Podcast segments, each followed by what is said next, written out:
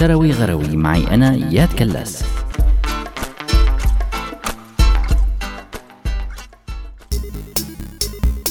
مرحبا. أنواع الرهاب أو الفوبيا كتيرة بالعالم بس اليوم رح نحكي عن نوعين خاصين من الرهاب. النوع الأول هو تكنوفوبيا يلي هو الخوف من التكنولوجيا بشكل عام ويلي صار له اليوم أنواع جديدة. عم تزيد يوم بعد يوم مع تعدد الاستخدامات التقنية بعالمنا وبتعدد الأجهزة الذكية يلي بنحملها وين ما كان. فمع كل تطور بصير ببعض المجالات تنشأ مخاوف جديدة وأحيانا هاي المخاوف أو الفوبيا تتجاوز النطاق الفردي لتشمل الكل. النوع الثاني من الرهاب اسمه نيوفوبيا واللي هو الرهاب من كل شيء جديد. بس بالأول خلينا نذكر أنه بالعموم نسبة كبيرة جدا من البشر بتحب العادة أو الأشياء المعتادة ونمط الحياة يلي بيحسوا فيه بالأمان لأنهم بيعرفوا هذا المحيط تبعهم وما بيحبوا يغيروه.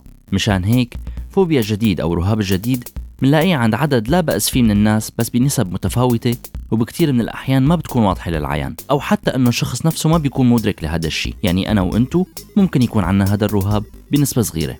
ظهرت هاي الأنواع من الفوبيا مع اختراع كل من الراديو والسينما والتلفزيون وكانت تنربط ببعض المجتمعات المختلفة بعمل الشيطان مثلها مثل البسكليت والموتور والسيارة يلي سميت بآلات شيطانية. فهدول النوعين من الفوبيا كانوا يظهروا بشكل واضح وصريح مع كل اختراع جديد عم يفوت على البشرية بسبب القلق من كسر العادة بس كمان بسبب تأثير جهات سياسية أو دينية وإحساسها بالتهديد من استخدامها للشيء الجديد خوفا على صورتها ومكانتها.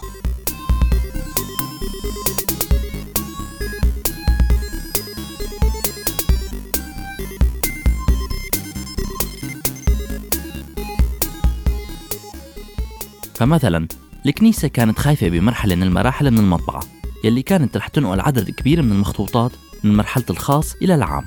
ولما شافت إنه ما في مهرب من التطور تحولت الكنيسة لوحدة من أهم العاملين بهذا المجال. ناس بيقولوا للسيطرة على المعلومة والخبر وناس بيقولوا نتيجة للانفتاح. ونفس الشيء كمان كان في خوف من طرف المؤسسات الإسلامية من طباعة المصحف. هالشيء اللي أخر السماح بطباعته بشكل آلي لأواخر القرن التسعة عشر بمجتمعاتنا العربية بتزيد القصة وخاصة مع تداخل دور الدين ببعض هي القصص. والدين السلفي. وحتى الحداثي منه بجزء كبير منه بيتدخل بحياة الإنسان المتدين. بصير إنه الشخص المؤمن بحن للماضي لارتباط الدين الوثيق بالماضي. مشان هيك منلاقي تقبل الأشياء الجديدة والأفكار الجديدة بمجتمعاتنا تاخد وقت أطول. ومن هون نرجع لنشوف رابط هذا الخوف مع كل شيء عم يصير حوالينا اليوم بعالم الأخبار الجديد. وقديش عم تتزايد أسئلة وخوف من هالتكنولوجيا الجديدة وخصوصي مع سرعة نقل وتداول الأخبار.